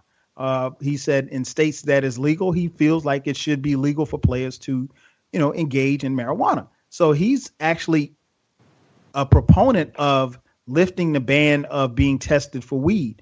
Um, Ken, your thoughts on that, man? Uh, should should they still uh, should they follow Stern's word and, and stop testing for the sticky if the icky? I don't really have a strong opinion on this one way or the other, but I will say that um, I think that if they do stop testing for it and make it legal, then, yeah, this this would be a, a, a means of keeping the man down, man. You know, you dope them up, and then they can't cause any trouble because they'll be too high to go out there and, and, and protest and lock arms um, when, when issues pop up, or wearing I Can't Breathe shirts because, you know, they'll be too high to fight for, you know, their fellow brothers in, in arms. So Um, nah, I, I don't think so, man. If they put a set of rule, rules around it, um, I can see it not impacting the game, but I think my concern would be that it would impact the game. Now, look, I'm not naive. I don't play with a lot of people that that uh, have been high and played basketball, and mm-hmm. for some, you know, it didn't seem to slow them down and impact their game that much at all. so, so, so yeah, you can have some functioning weirdos out there that can uh, still play the game, but um, nah, man, I I think it's cool the way it is. I don't think it's that big of an issue for for people to be out there really fighting for. So, you know, but again, I, I I'm cool either way. What about you, Q? Uh, marijuana, reefer, weed, any, whatever you want to call it, the bomb, kush. Uh, mm-hmm. sh- should it be legal in the N B A, man? Yeah, man, this is so stupid. Like, uh, excuse my language. That's this is so ignorant that people think that this drug should be outlawed in, in sports. Look, man, J R. Smith, I done seen that man take a whole bottle of Hennessy the night before a game and go out there and drop thirty. The fact that people think that you just smoke weed and you just become this like zombie who can't function is utterly ridiculous, man. Look, obviously, if I was a G M, I would in, in N F L and uh, N B A, but specifically we're talking about the N B A, of course I would legalize it and I would let them uh, smoke, you know, on their on their off days. I don't think you should do it on the days that like you're playing. I think that's irresponsible. But the days that you're off, man, the high, depending on what kind of strain you you you smoking, there's really not a you know a high out there that lasts more than two three hours. You know, and that depends on if you just you know partake within one session of smoking. The same way that if you drink a lot of alcohol in one session, you that's gonna last way longer than you smoking a blunt, smoking a joint. So, yeah, man, like being a high impact athlete, a guy who's constantly jumping, constantly lifting weights, constantly training. Those days off, man, you should be able to smoke a joint, man. Like if you like if you have three days off and you want to roll up in Denver and get you a you know a, a nice little eighth or a nice little you know uh I'm, I'm, I'm like, like a nice little nug as as mm-hmm. the kids say. Then I think you should be able to do that, man.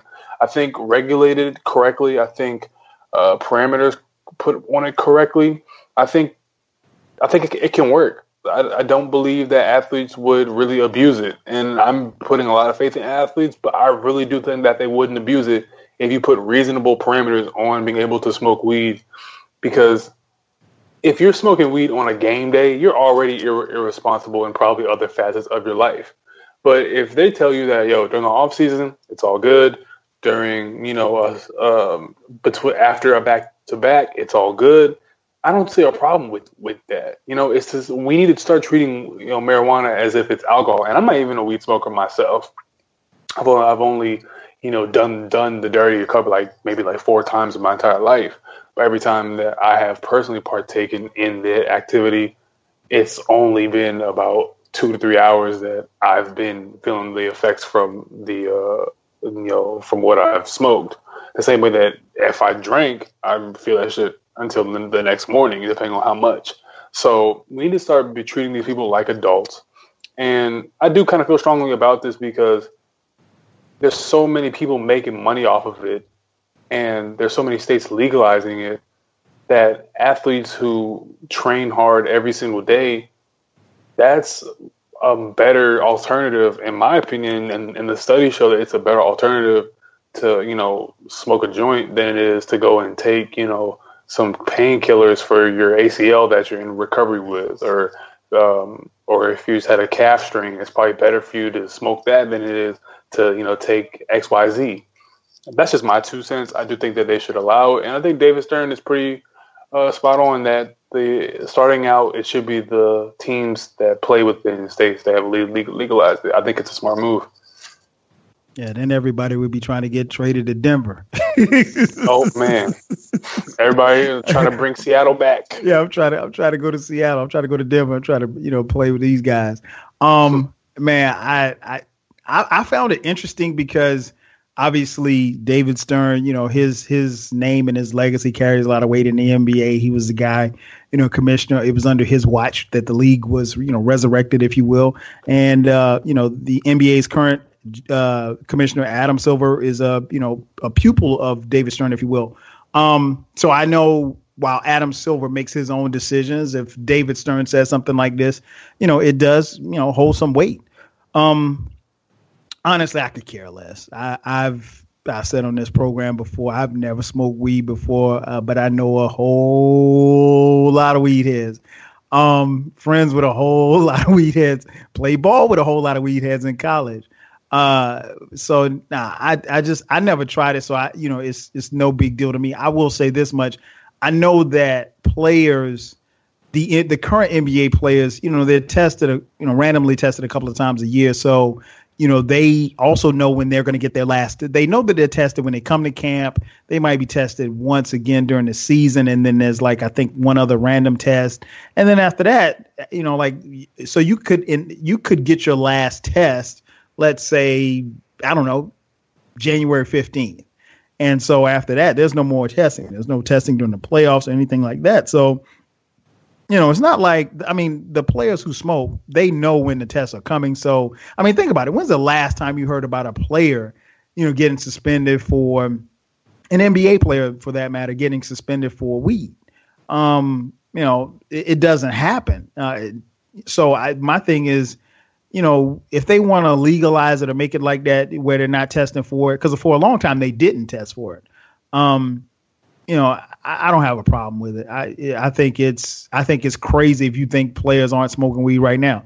And I think you, what we'll see going forward, particularly if you can, if they can tie marijuana, the smoking of marijuana and as to pain relief, because one thing we don't we don't really realize is that, you know, a lot of these players, you know, not just football players, but basketball players as well. They deal with a lot of pain, you know, aching joints and stuff like that. And if, you know, smoking a joint can help, you know, relieve that pain, you know, maybe the N B A and other subsequent sports can, you know, be a, evading, you know, lawsuits down the road. So I, I'm all for it, man. If you want to get high, get high, you know, and I, I think most players are responsible enough, like you said, Q, not to, to know not to get high, you know, the night before. I mean, like ten minutes before game seven starts, um, or the night before a big game or something like that. So, I, again, I, I, I think we're crazy if we think players aren't smoking weed now. So, and, and that's and that's in every sport. I'm not even going to sit here and tell you, because I don't I don't have it here in front of me, but I don't think hockey even even tests for that. So if hockey doesn't test for it, I'm pretty sure they're smoking hot, smoking weed in, in um in, in hockey. I'm pretty sure they're getting high. So, you know, take that how you want to take it. All right, man. It's almost time for us to get out of here. Uh, but before we get out of here, man, we got a couple of uh, one guy to goes. Uh, one guy to go. It's a little game they play online. Uh, these ideas come not come from me, but a good friend of mine, my man Eclectic on Twitter. Uh, you can follow him at Eclectic with a K, or you can follow him at One Gotta Go. Uh, so basically we give you four choices. Uh, you pick the choice, and whatever choice you pick has to leave forever. Not, not hard, just real simple. Um, so I got, let's see, I got two sports joints and I got two hip hop joints. Um, let's see, let's go hip hop first. Can One Gotta Go, Rockefeller, Bad Boy, Death Row, or No Limit? One Gotta Go. uh, Bad Boy. Bad Boy. What? Um, what? You're getting rid of Puff? Take that, take that, take that. Outside of Biggie and maybe that and that first Black Rob album. Oh, that Black Rob album's so cold. I mean, what else is there? How dare you disrespect the great G Dep? Shout out to G Dep. All right, Q, what about you, man? Rockefeller, Bad Boy, Death Row, No Limit. One Gotta Go.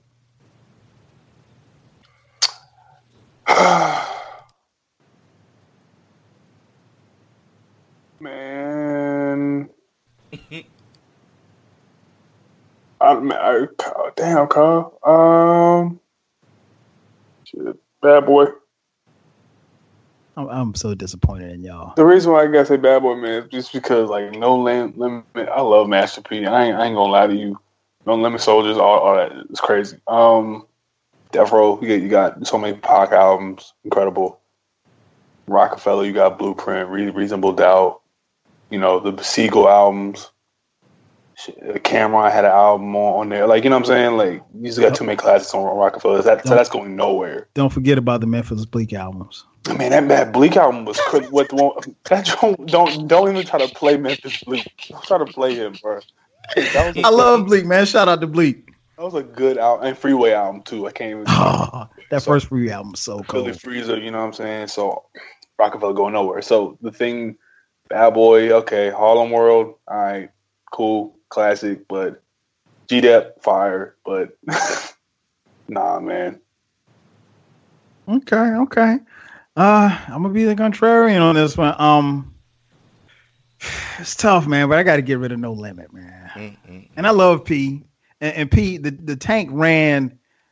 Don't get it twisted. The late nineties, early two thousands, the Tank ran the South, and then subsequently was the emergence of Southern hip hop. Um, so most Southern acts would not exist had there not been the run and the acceptance of the Tank, because, you know, Master P had people in New York City bumping their music, bumping his, his whole label's music.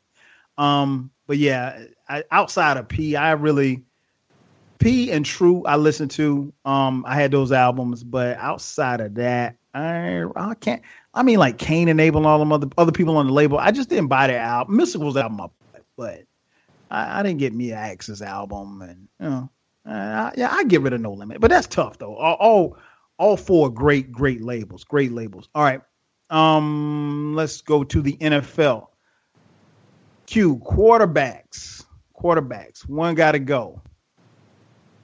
David Carr, Kirk Cousins, Jameis Winston, Marcus Mariota. One got to go. Sorry, sorry, sorry, sorry. I'm okay, going to say okay. Carr. Okay, you ready to Carr? Carr. Okay, okay. Yeah, I'm going to say Carr, man. Yeah, Carr, Carr got to go. I, I think Jameis has the potential. I don't think Kirk Cousins is terrible. And I like Marcus Mariota's potential once they put some real actual wide, wide receivers around him. I always love Mariota. I love Mariota, man. I think that once you put some real talent around him, he'll be able to do something. But right now, your best wide receiver is Eric Decker. So it's like, ugh. Oh, gosh. Okay. Ken, what about you? David Carr, Kirk Cousins, Jameis Winston, or Marcus Mariota? Oh, this is easy. Kirk Cousins all day. Wow. Every day. Yeah, yeah. Same here. Same here. Yeah, yeah, yeah, yeah. And that was it. That's why I was like, I was trying to figure out why you were pausing, because I'm like, is he really thinking about this one? Because for me, yeah, Kirk Cousins. I'm, you know, man, Kirk Cousins okay. I'm just not. I'm not as high on Kirk Cousins as everybody else is, man. I'm just not, man. I'm, and I'm interested to see what happens, you know, this year for him, and then, you know, subsequently, you know, free agency next year. Uh, one thing I will say about Kirk Cousins, he might he might be a bum on the field, but he's a legend at the bank. That's for sure. Um. Hmm. Q, you you'll appreciate this one. You're you're you're big, man. You're six seven, six eight. Uh, okay. Let's go N B A power forwards.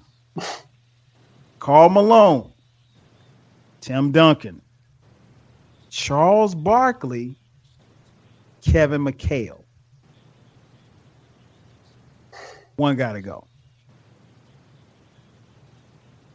If I'm going just off skill alone. You you can get them off however you want to do it based off of, but somebody got to go. Tim Duncan's going nowhere. Okay. He's the GOAT. Footwork is incredible. Bank shot is iconic. Never Kevin was. McHale's going nowhere. Hook shot, iconic. Defense was good. Footwork was great. It's between Barkley and Karl Malone, man. Karl Malone never did it for me in terms of like just like that will to win and like just like that leadership aspect. He never did it for me, but he was consistent as hell. But then you just have Barkley, who was just a beast, man. Like, Barkley could do it all. Like, he was really, like, as fast as on the way for his size. I'm going to say Karl Malone, man. Okay, okay, okay. I'm, I'm, I'm, I'm going to just say Karl Malone has to go just because I think in terms of go-to moves, in terms of just the talent, I think Timmy's the most fundamentally sound. I think Barkley's the most talented of this entire list. I think Mikal is the like the, the like the winner's winner of this list. Although, although Tim has five, you know. But when I think of like you know that like dig deep type of guy, like Kevin Mikal played with a, a damn near one foot and went to a finals. So mm. like, dude, you know, it's, it's respect. And just see Karl Malone, a consistent guy, but just never never really did it for me as a player. But he's a Hall of Famer, obviously, one of one one of the best ever. And this is a hard decision, but I have to go Karl Malone. Okay, okay. What about you, Ken? Karl Malone. Yeah, it's, it's not hard for me at all. Karl Malone. Uh, simply off the fact that he let Jordan uh, strip him in the post. And uh, he didn't see him, Ken. Hey man, when you it's Karl Malone, he's that man's strong as hell. That you shouldn't let that happen. So uh, yeah, just off that alone, uh, let's go ahead and get him up out of there. Yeah, I, I'm gonna have to make it a trifecta, man. I'm getting rid of Karl Malone too, just on the strength of I never liked Karl Malone. Um, I agree with you, talent wise. Uh, I mean, Barkley's probably. Barkley's probably the better all around of the four, but Kevin McHale's post moves were legendary. Um, chamber. I mean, and the thing was, like, it, for those, especially those who didn't see McHale in his prime, it wasn't like McHale was a great jumper. He wasn't a great leaper at all. That pivot um, foot, man. Yeah, that pivot foot was was deadly. Um, Malone, obviously, all time scorer. Like you said, Q, Tim Duncan. I don't think I've ever seen Tim Duncan miss that bank shot ever. Um. And I still make the case that Tim Duncan is the greatest player in his generation. Better Over Kobe. Kobe Bryant? I, I can make a case that he's better than Kobe. For, but we'll do that for another podcast. I can make you, a case better than you'd Kobe. You'd be right. I can make but a go case. ahead. I can make a case. All right, last one. Um, M Cs. M Cs. Let's take it to hip-hop. M Cs. Uh, Q, however you want to slice it, whatever. One of these M Cs has to go. Okay. Take it out west. Ice Cube. Mm. Snoop Doggy Dogg. Mm. Tupac Amaru Shakur. Kendrick Lamar Duckworth. One gotta go. I'll go. Um, how about that? nah, nah. Um, all right, I, I gotta just do the way I did the last one. All right. First off, Tupac Shakur is going nowhere. It's a seven-day theory. Fantastic. All Eyes on Me. Fantastic. Me Me Against the World, probably lyrically his best album. Um, classics like Brand Bender's Got a Baby, all that stuff. Iconic. Um, I think Kendrick has earned the right to be in that Mount Rushmore for uh, West guys, just off of the strength of his, his albums. I think he's only going to continue to get better. Uh, so it comes down to one guy for me, because Ice Cube was going no damn where. Like, Ice Cube's first four or five albums, fantastic. Mm-hmm. Uh, you got you got songs like Black Korea, like which mm. is incredible. You got I mean, like oh my goodness, um, what's what's what's what's the name of that song on on The Predator where um he starts a song of Not Guilty, Not Guilty. That joint, oh, that's gosh, my that's my wow. joint, that's my joint. Um, The Predator is a great album. Snoop Dogg's first album is incredible, man. It's probably a top five of a debut album ever with College Dropout, Illmatic, right? But mm-hmm. after that album, for me, I don't have an album from Snoop where I'm like, yo, this right here? Like, yeah, I have like a couple where I'm like, okay, this is a good song here and there. But Doggy Style started out at such a hype, mm-hmm, mm-hmm. and then it only got worse from there for, for, for me. Like, yes, you had like Rhythm and Gangsta, you know, the, the Blue Carpet Treatment. Those are good albums, but once you put on What's My Name and Gin and Juice and Lottie Dottie, like like you like you can't really go too much lower than that. And I feel like I feel like Snoop Dogg is and I mean this in, in the best way possible, he's like Rap's like greatest underachiever, man. Because it's like once you start out at that at that height and you keep going down, it's amazing to me how he was able to stay relevant just off off, off of his hits and not being able to deliver continuously classic albums. And I feel like all four of those other guys will, by the end of their career, have two or three.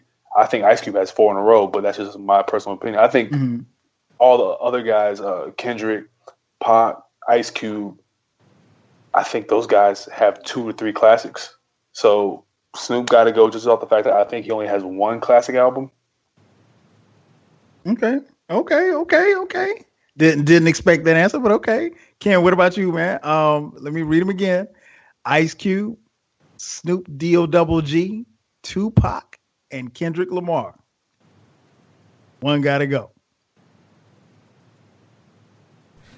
Um, uh, yeah, I think I'm gonna go with Snoop Dogg too.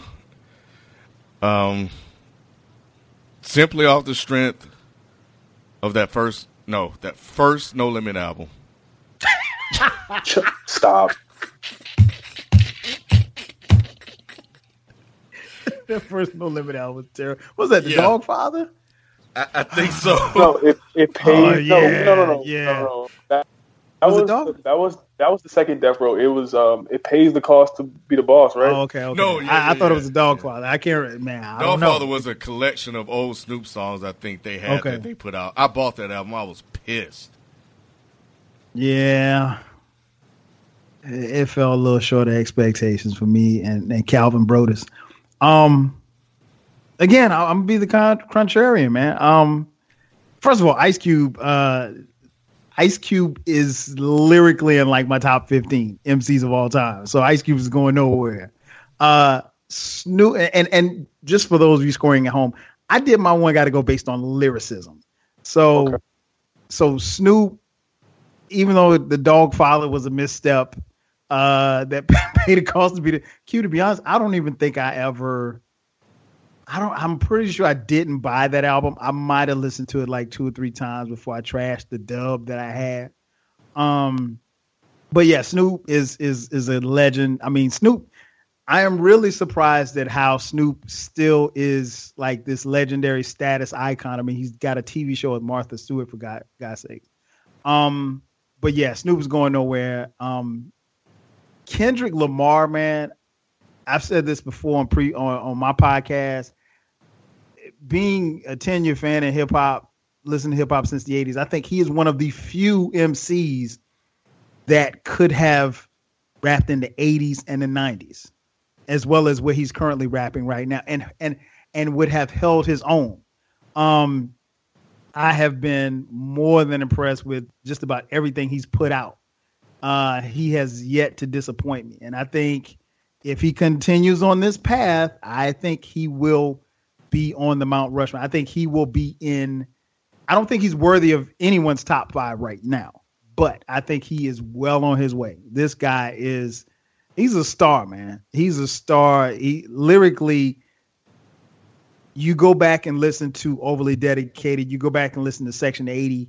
And you still pick up on stuff. I went back last week, just as a little side note. I went back last week and listened to Good Kid. I hadn't listened to Good Kid, Mad City in about a year and a half.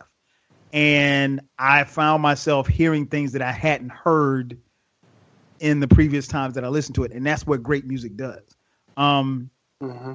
um, To Pimp a Butterfly is my favorite album. Damn, incredible album. Uh, so Kendrick's not going anywhere. Tupac, I love Tupac. I think Tupac is the most iconic rapper ever, but Pop wasn't lyrical, so he got to get out of the paint. So I'm getting rid of the Pop. So that's the the only reason why I'm getting rid of Pop is because I don't think he was lyrical. I think he is a great rapper, but he wasn't lyrical. Um, but Ken, uh, Q, you mentioned some of his albums. Uh, Me Against the World is my favorite Tupac album. Um, great album. That I was just talking about on Twitter today. The uh, uh, All Eyes on Me. I think if it was one C D, it might have been one of the greatest albums ever. Uh, that back half of the second album, mm, too many filler songs. See, um, I'm young, I, so I love that stuff. Well, you know what, man? And, and I know you love the Don Columinati. And I went back and listened to that. those, like, the first seven or eight songs, man, are so hard. But then he had a couple of joints on the back, and I'm like, damn it, Pop. But I know he wasn't alive, so I don't All know. Right. I, I give Pac a mulligan on that, because I think if he had been alive, there's a two or three songs that wouldn't have made that album, but I still man, love that, that album. That Me and My Girlfriend, man. That oh, yeah. Song. Which Jay-Z man. stole, by the way. Oh, um, yeah. Shout out to Jay. Uh, but nonetheless, man, yeah, Pac, I, I'm getting rid of Pac. So for those of you in the comment section, this is why I'm getting rid of Pac. Uh, for no other reason other than he wasn't lyrical. Um, it is time to wrap up the show. Uh, we want to thank everybody for checking us out, tuning in as you do each and every week. If you haven't done so already, make sure that you download, subscribe, and share the content that we have on here. Uh, it's time for our final thoughts. Uh, Q, you're up first. You got any uh, final thoughts? I mean, my final thoughts is um, when trusting the process, it's very easy to get lost in the sauce. And what I mean by that is that Sixers fans, we've been through this three years in a row, four years in a row. Uh, we've drafted somebody thinking that they're going to be ready, ready, ready to go, be this revelation for for the city, be an incredible contributor to the team, and start this amazing journey of their career. And uh, they end up getting hurt. Um, Joel Embiid, we knew he was going to be hurt. Nerlens Noel, we knew we drafted him with the A C L tear, and we knew he was going to be out for the year. But in the drafting of Ben Simmons, Jahlil Okafor, and now Markelle Fultz, they did not complete their rookie seasons, and they did not play more than sixty games for Jahlil Okafor's case.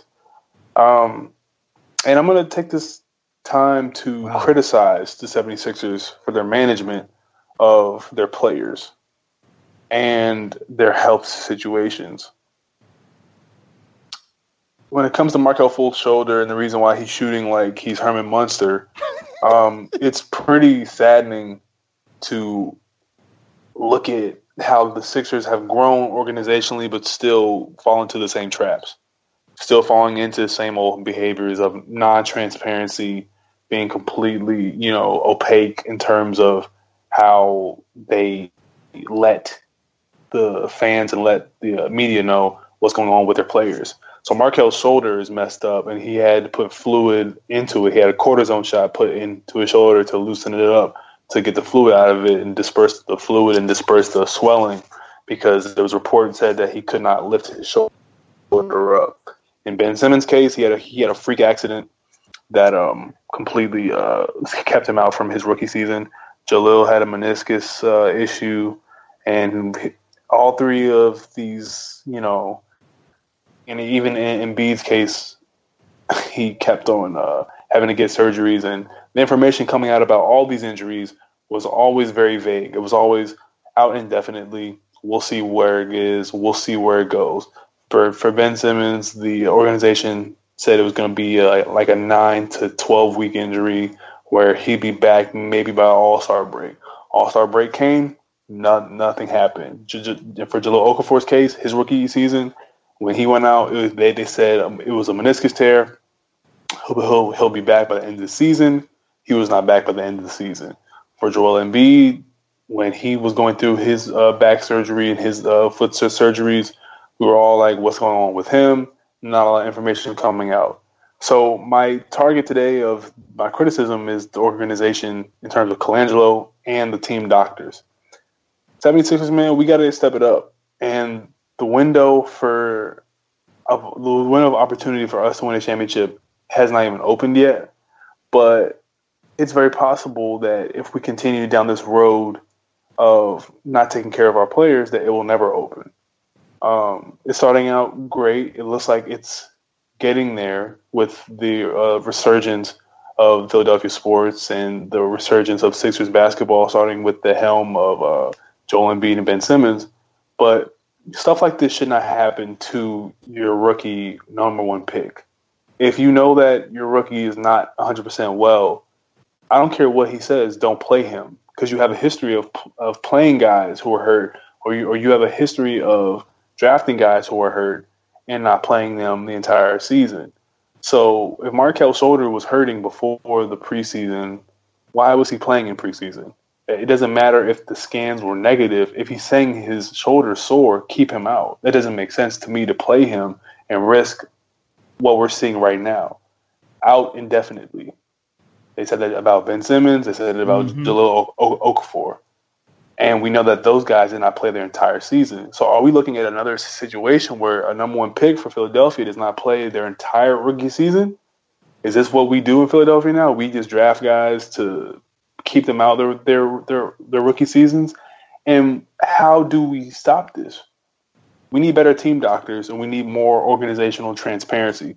And if we don't get the transparency from our organization and we don't get better team doctors, then this window of opportunity that we so desperately want to come to Philadelphia will never open, because we will never be able to keep our guys up, right? You have to put talent on the floor for the window of opportunity to open. So for whoever's listening, if you're a fan, if you're just a fan of the game, keep an eye on what the 76ers do organizationally, because that's going to tell you everything you, you need to know within the next two years of if we're serious about this rebuild or if this is just more P R stunts so Colangelo, our G M, can stroke his ego. Trust in the process, but cautiously is where we all should be at when it comes to drafting our number one picks in Philadelphia. And that's something that we should not have to do. We should be able to to celebrate our number one picks and have the confidence that the organization has their best interest in mind. But this is where we are right now in Philadelphia sports for the 76ers. So we're going to see. And hopefully it turns out well in our favor as fans. True indeed. True indeed. What about you, Kent? Uh, final thought. I feel like I jumped the gun a little bit. Um. I saw tonight while watching the game that the Astros have never won a World Series. I didn't know that. And, Go ahead and uh, tell the truth. Go ahead and tell the truth that the, the Dodgers up by two going into the, the uh, eighth inning. They are. They are. They're up three one. And um, and the reason why I'm saying this now, I don't know. We you know we're all, we're closing the show. We don't know how this will end. Right. But um, it would be dope if the Astros actually won their first World Series, considering everything that happened in Houston this year. Um, I, I like when teams um, break these type of records, like when Cleveland won their first, um, you know, when Chicago won their first.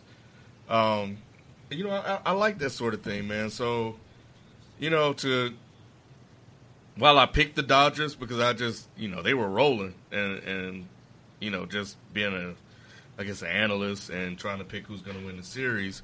Um, yeah, I picked them, but if I would have known that the Astros hadn't won a World Series before, I probably would have picked them in order to root for them, man. So, um, if the Dodgers do end up losing this World Series, I, I I'm okay with that. I, I, I'm okay with that, man, because I think it's dope. I think it would be dope if the Astros captured their first World Series. I think that would be really, really dope. So, um, but man, I, I also think that it would be dope if Kershaw finally got got his ring too. So I'm I'm on both sides of the fence here, but I think the Dodgers have at least four World Series titles, and Magic Johnson on the team. So I mean, the brother. So I don't know, man.